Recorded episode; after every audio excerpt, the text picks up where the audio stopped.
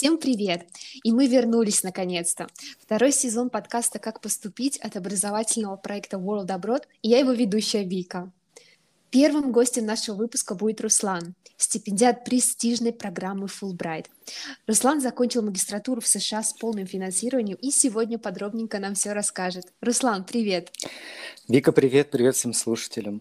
По-моему, если не ошибаюсь, я буду сегодня и сегодня разбавлю компанию талантливых и успешных девушек вашего подкаста. Спасибо, очень приятно слышать. Да, мы очень рады видеть тебя и очень горды тем, что ты наш первый гость в нашем втором сезоне.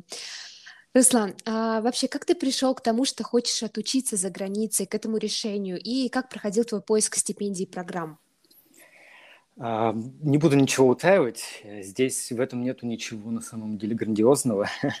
Я никогда не хотел учиться за границей, никогда не планировал учиться за границей, более того.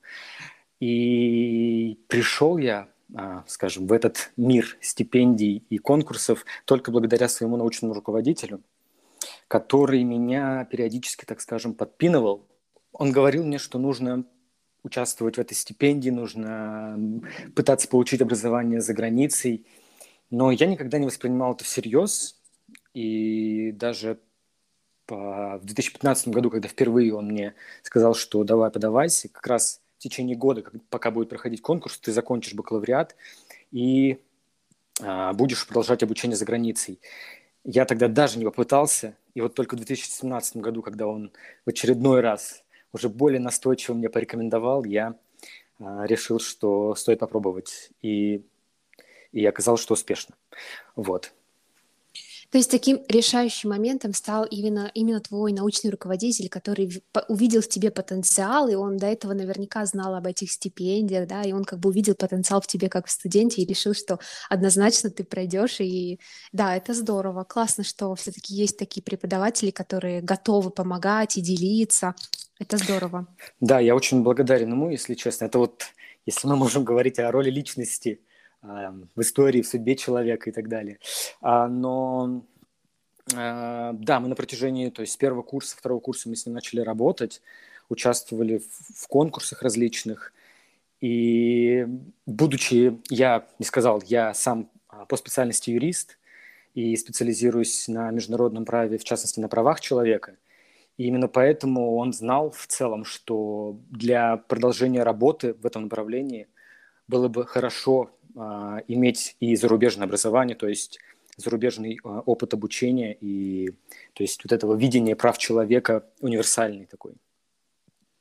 Да, то есть он э, не переживал о так называемой, да, вот этой глупости, э, утечка мозгов, то, что наши преподаватели не хотят, чтобы мы никуда не поступили за границу, а именно оставались и э, на родине, а действительно он хотел и помог, помочь тебе расти. Да, действительно благодарность. Даже я со своей стороны думаю, какой классный пример. На самом деле мне очень сильно повезло с ним. А, ибо большая часть преподавателей, с которыми я столкнулся во время обучения в университете, они все же приверженцы такого более советского, что ли, подхода, а, такого консервативного, mm-hmm. что да. ты должен учиться в нашем классическом университете, получить образование и идти дальше работать, там, прокуратура, суд, адвокатура, без разницы. А он же а, смотрит на это более глобально, он смотрит на именно вот на вот эту вот стезю прав человека с точки зрения требований, скажем, нашего сегодняшнего общества, а, сегодняшних проблем, и понимает, что для роста и для, особенно для работы там, в международных организациях либо некоммерческих организациях необходим а, тот опыт образования, который а, и можно получить в Европе или, или в Америке. Да, и нужно понимать, конечно, что сама по себе стипендия Fulbright, она не предполагает как таковой утечки мозгов, и наоборот, в ней есть... А, такой инструмент, как, скажем, вот эти два года, которые необходимо, а, на которые необходимо вернуться обратно в Россию и попытаться имплементировать и применить свои знания уже здесь, а, в России на практике. То есть те знания, которые ты получил, ты пытаешься о них рассказать а, давай вернемся чуть-чуть позже к этому, к заявке, к, к особенностям. А, вообще до этого, до того, как ты поступил в магистратуру, ты знал что-нибудь о США? Привлекала ли тебя эта страна с точки зрения обучения или еще чего-то? А, безусловно, я знал о США.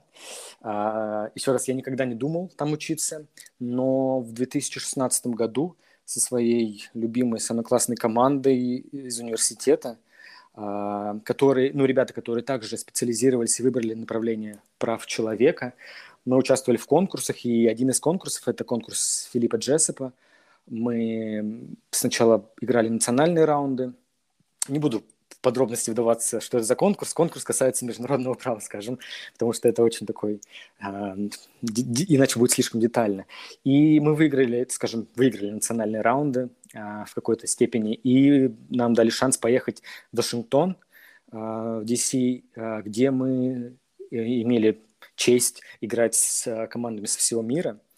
И то есть это вот тогда был первый раз, 16 год, когда я побывал в Штатах, как в Штатах, только в Вашингтоне, и посмотрел, а, как живут люди на другом континенте. вот. Не сказал бы, что я в тот момент решил для себя, что Америка мое будущее, не знаю, а, мое будущее пристанище, я хочу жить и учиться там. Нет, безусловно, я так не думал. А, хотя могу предположить, что где-то на подкорке сознания я стал понимать, что очень важно, очень важно им иметь возможность и учиться, а, получить образование за границей. А, давай вернемся тогда к заявке, к самой уже заявке на стипендию Fulbright. Расскажи немножко про документы и как вообще собирал ты заявку, из чего она состоит и какие, с какими сложностями ты столкнулся на протяжении этого периода. А, да, важно понимать, что, во-первых, сейчас э, уже требования определенные и сама заявка, насколько я знаю, отличаются от э, той заявки, которую я заполнял в 2017 году. Но тем не менее, я помню, что первым этапом это была, э, это была, это была подача онлайн-заявки, э, в которой я должен был написать два эссе. Это эссе о скажем, о цели, для чего я подаюсь на эту программу и чего я хочу достичь и вынести из нее. И вторая, это, второе эссе это было про себя, про твои научные интересы а, и про то, какими способами ты хочешь а, достичь или удовлетворить эти интересы в Штатах. А, в целом, а, я помню, что для меня было очень важно, что на тот момент я имел у меня были рядом друзья, которые меня поддержали и которые а, согласились почитать мои эссе. А, ну, потому что, мне кажется, это очень важно, а, когда ребята другие, особенно если они уже пытались, пробовали поступать, либо у них есть какой-либо опыт в чтении, скажем, эссе или каких-либо статей на английском языке, сказали свое там, критическое, возможно, мнение или дали советы по улучшению твоего твоих э, эссе. То есть в целом эти два эссе, они были в какой-то части таким э, разделенным на два мотивационным письмом, на две части. А, также я, помню, прикреплял свою CV, которую я заполнял в Европасе. А, ну и там документы, типа сканы от а, скан с университета а, после бакалавриата.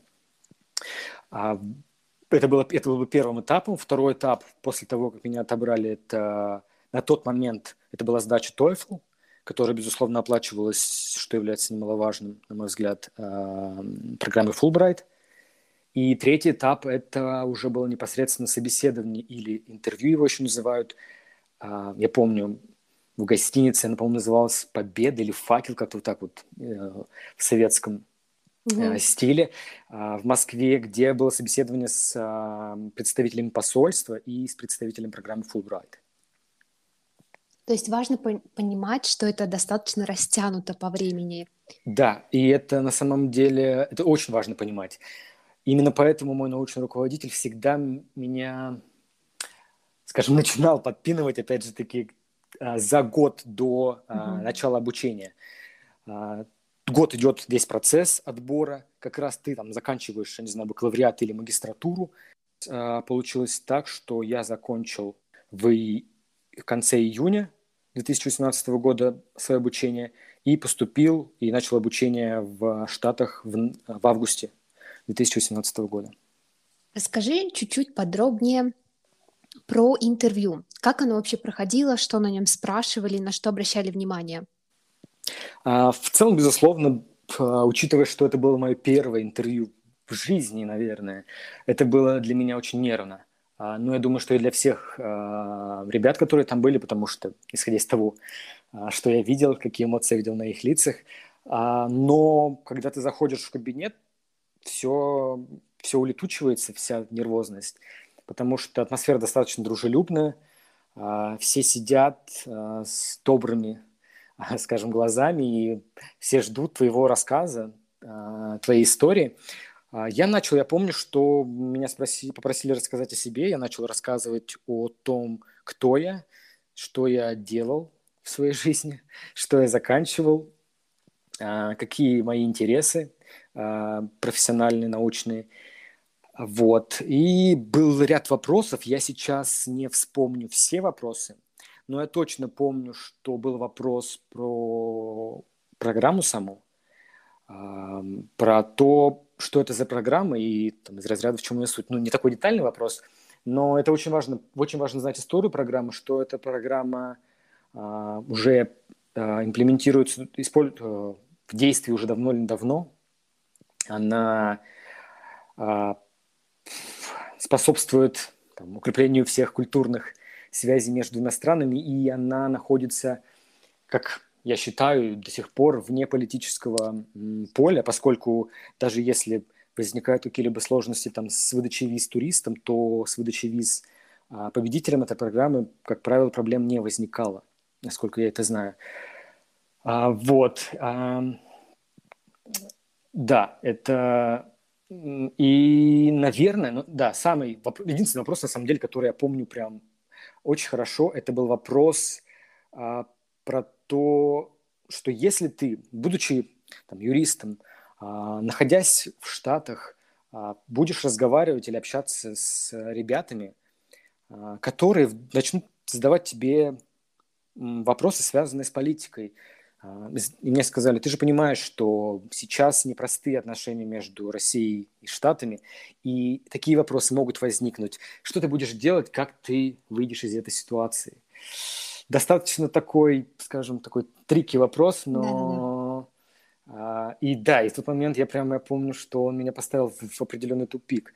А, но я, я не знаю, пошел таким путем, а, я даже не знаю, наверное, обычного человека. Я сказал, что на самом деле а, понятно, что есть определенная, есть политика, есть определенные там проблемы или, я не знаю, конфронта, конфронтация между политическими силами разных государств, но но мы студенты, мы обычные люди, у нас есть много чего общего, у нас есть а, много чего и различного, а, и мы можем поучиться друг у друга, мы можем общаться друг с другом, мы можем делиться а, своими взглядами, обмениваться и а, на самом деле быть вне политики. И я сказал также, что я на самом деле юрист, я не политик. И если любая тема зайдет, а, пойдет в сторону политики, то я Э, буду стараться ее перевести э, и не говорить о политике. Не знаю, насколько был мудрым этим, этим, этот ответ, но ко мне перестали, мне, ко мне перестали приставать с такими вопросами. С этим вопросом. Да, и, да, и на самом деле все вопросы, которые там задаются, они логически вытекают из процесса подачи заявки. Если ты подавал заявку, и ты ну, там, читал свои эссе, ты понимаешь, что это за программы, для чего ты туда едешь, то сложностей с интервью, я думаю, не должно быть.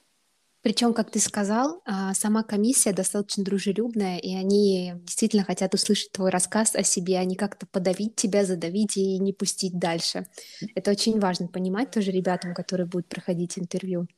Да, безусловно, они, они заинтересованы в том, чтобы, скажем, дать тебе, предоставить тебе площадку, а, где бы ты смог поделиться с ними своей историей, а, рассказать о себе, вдохновить, возможно, их своей историей, и ну, чтобы они тебя потом в дальнейшем выбрали. А, да, и все они, они все все понимают. Они понимают, что ты, что ты разговариваешь не на родном языке, они понимают, что ты находишься в одной комнате там, с, с, с послами, я не знаю, с, представителями, с представителями посольств или консульств mm-hmm. США, а, что в целом для тебя эта обстановка не самая комфортная, но учитывая, что ты собираешься учиться и жить в другой стране, в частности в Штатах, ты должен иметь возможность, ты должен уметь справляться с такого вида, скажем, не знаю, возможно, нервными ситуациями. Руслан, ты давай вернемся немножко к самой стране и в жизни стране. Ты сказала, что у тебя уже был опыт, а, так скажем так, даже ты мог бы видеть, как работает, э, как можно работать, да, в стране, как вообще жизнь там протекает. А после твоего переезда как-то изменилось у тебя отношение или вообще как поменялась твоя точка зрения или осталась такой же и какой она была? Расскажи немножко про жизнь и учебу в США. Мне сложно на самом деле рассказать, наверное, о жизни в США, потому что так получилось, что я учился, я учился в университете Нотр-Дам, а, который находится в штате Индиана, это недалеко от штата Иллинойс, недалеко от Чикаго как такового, то есть там буквально часа два, наверное, на поезде. Вот, кстати, пользуясь моментом, рекомендую посмотреть всем фильм «Руди», а, вы не пожалеете. А, это в том числе и об этом университете. И мы жили в кампусе, то есть мы жили в кампусе, мы жили так, таким, я не знаю, очень узким кругом ребят, а, моих одногруппников. А, в основном общались друг с другом почти все время, 24 часа, 7 дней в неделю. А, потому что мы все были из разных стран, и мы все были такие заинтересованы в правах человека, мы все, мы все были чужими в этой стране, и в друг друге мы нашли какое-то, не знаю, такое спокойствие, я не знаю, и так далее. Вот. И мы, на самом деле, я не видел как таковую жизнь в США, я видел, как живут а, студенты в кампусе. А, безусловно, я там выезжал там, в супермаркеты и так далее, но наверное, единственное, что я видел из жизни в США, это как люди ведут себя, американцы в супермаркетах а, и так далее. Но меня, я помню, удивило, когда первый раз я пошел в супермаркет, стоял, выбирал, я не помню, помню, чай, и передо мной а, прошел мужчина, а, просто прошел передо мной и начал извиняться. А, потом я еще раз столкнулся с такой ситуацией, я удивился, зачем они извиняются. Оказалось, что они извиняются, потому что они помешали тебе, прошли вот мимо тебя и помешали тебе смотреть на там чаи, выбирать себе там, допустим, чай. Вот, и я тогда на самом деле очень сильно удивился, что за это извиняются. Э, таким определенным, скажем, э, шоком для меня это было. Вот, но в остальном, честно, не скажу, что я видел жизнь в США. Я видел немножко жизни в Нью-Йорке, когда я поехал туда на зимние каникулы. К слову, а, благодаря вот Фулбрайту и стипендии у тебя есть возможность ездить, а, съездить в США, там, не знаю, в Нью-Йорк. У нас есть ребята ездили в Калифорнию на каникулы, потому что стипендий достаточно в целом. Вот, и в Нью-Йорке, да, я видел всю эту жизнь, я видел, а, скажем, маргинальных, маргинальные группы, я видел крыс в метро и так далее. Это все я видел. Все, все как говорят, так и было, так и есть в Нью-Йорке. Несмотря на, несмотря на всю красоту Таймс-сквер и других частей Нью-Йорка. А, хорошо, по, по жизни понятно. А что касается именно учебы, самой организации учебы и лекций, преподавателей, студентов, вообще как проходит, какая вообще атмосфера в университете, в котором ты учился, и как она вообще отличается от учебы в России? Отличается очень сильно, отличается кардинально.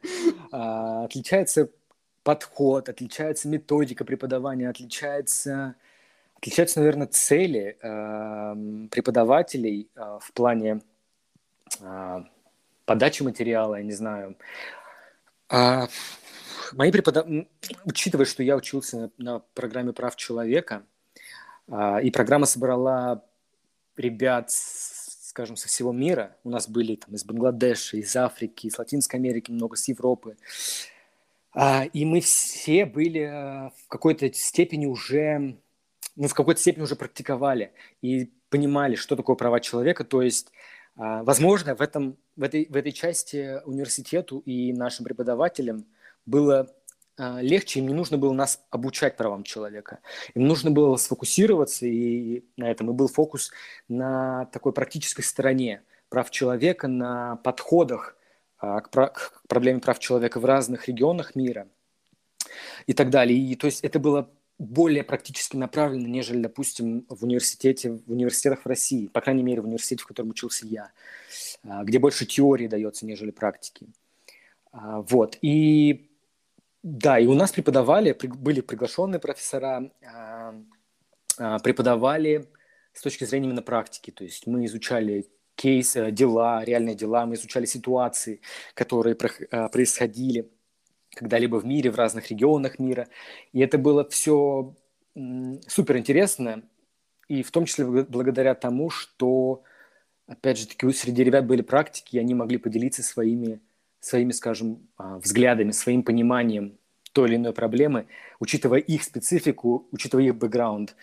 А, вот. А, ну и преподаватели, как бы это не обидно было говорить, но они все-таки были настроены более дружелюбно, чем, чем в некоторых университетах России к нам. Ну и в целом университет, другие ребята-американцы, которые учатся на обычной программе а, права, они также понимали, что вот есть такая программа прав человека, что это иностранцы, и все в целом были готовы общаться, были готовы узнавать нас, узнавать наши культуры и так далее, и там ходить тусоваться в том числе. Поэтому это был там, превосходный опыт. Я очень рад этому году в Штатах. И я думаю, что это а, тот год, который повлиял на всю мою дальнейшую жизнь на самом деле. И раз уж мы заговорили про стипендию, расскажи, пожалуйста, на что хватало стипендии и вообще что она покрывала, какое было покрытие? А, стипендия покрывала перелет туда-обратно то есть из России в Штатов, из Штатов после окончания программы обратно, покрывала страховку медицинскую, а, покрывала обустройство и а, учебные материалы а, в начале обучения. Также покрывала, естественно, само обучение, то есть я не платил ни, ни, ни, ни цента, скажем, ни рубля за обучение. Ну и стипендия, была стипендия. Я, к сожалению, не помню уже, какая была сумма стипендий, но ее хватало вполне на все, чего ты хочешь в Штатах. То есть хватало на то, чтобы заказывать с Амазона какие-то вещи, хватало...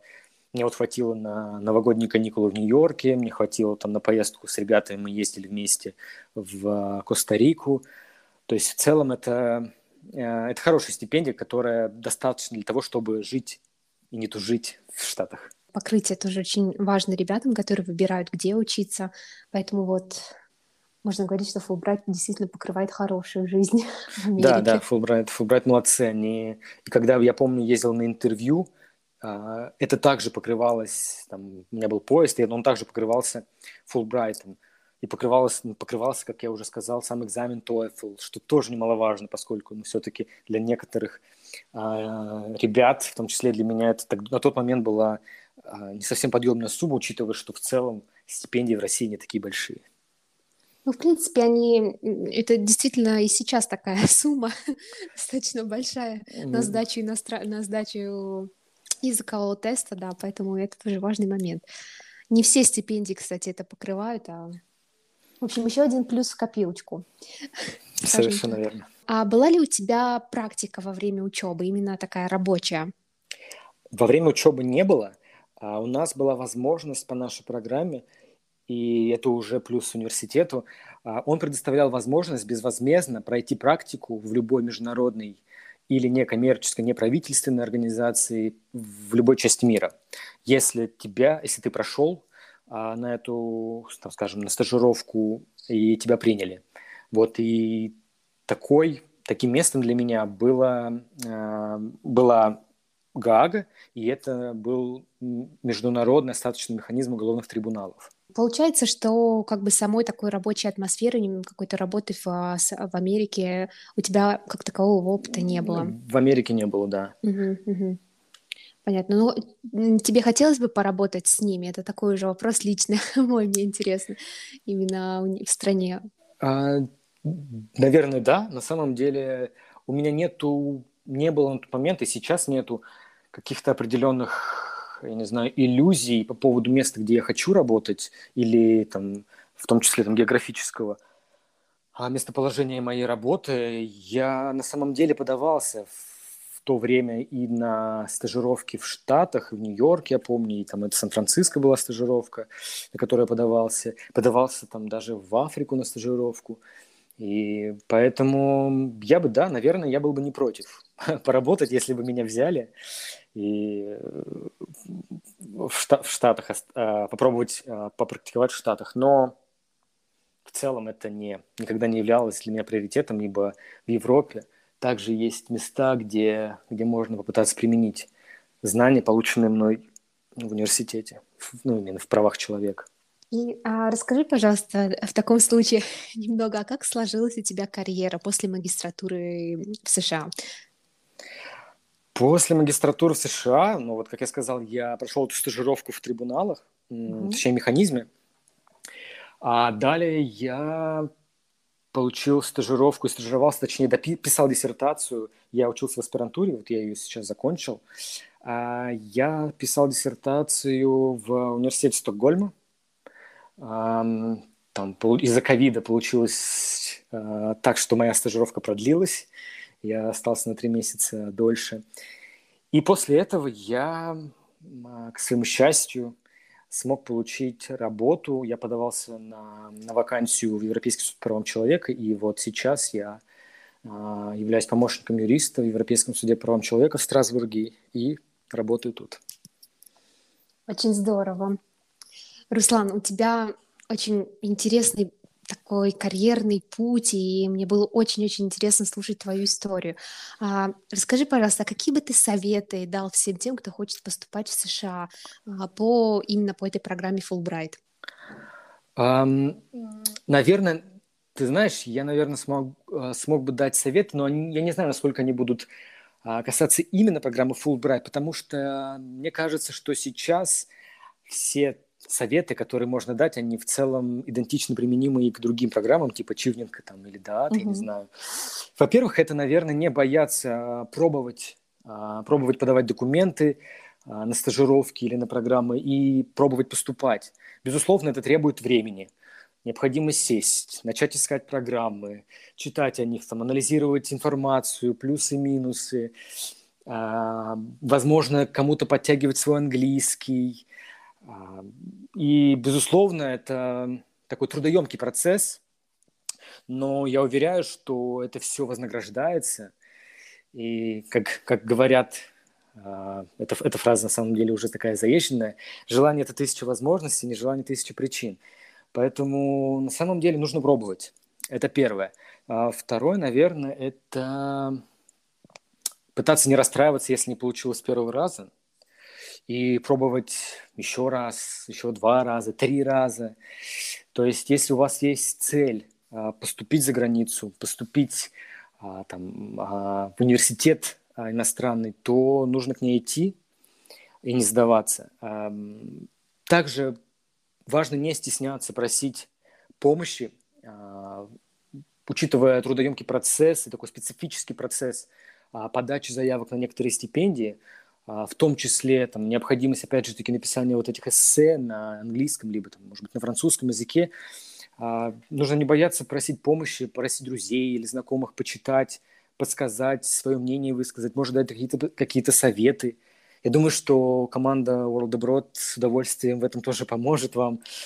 И это очень важно. Ну и последнее, наверное, помимо всего процесса трудоемкого и, возможно, такого а, нервного, не забывайте наслаждаться жизнью здесь сейчас, то есть перед нами сейчас на самом деле, перед а, современным, скажем, поколением открыты, как мне кажется, очень много возможностей, которые даже и не снились нашим родителям, нашим, тем более нашим бабушкам и дедушкам. И я считаю, что а, если они есть, ими нужно пользоваться. Не воспользуешься ты, воспользуются другие, и поэтому э, все карты у нас в руках, и нужно только, а, только ими пользоваться. Важно понимать, что международное образование – это ну, не должно стоять целью, возможно, для кого-то это и есть цель на самом деле, а, переезда за границу, то есть оно, международное образование как таковое, дает возможность переезда, то есть пере, э, эмиграции, скажем. А, но в целом для меня это возможность именно повышения своей конкурентоспособности на рынке труда. Если тебе действительно, если ты специализируешься в какой-либо области, будь то физика, химия, биология, там, медицина а, или какие-либо гуманитарные науки, а, и ты реально горишь этим, а, то, а, то, безусловно, обучение и получение образования международного, помимо российского, оно будет большущим плюсом в а, твоем CV, в твоем резюме, И я думаю, что поможет тебе в дальнейшем трудоустройстве, как, я уверен, помогло это, допустим, мне и некоторым моим друзьям, которые сейчас также э, работают за границей, и либо даже на самом деле многие из них остались в России, но все они получали дополнительное образование за границей.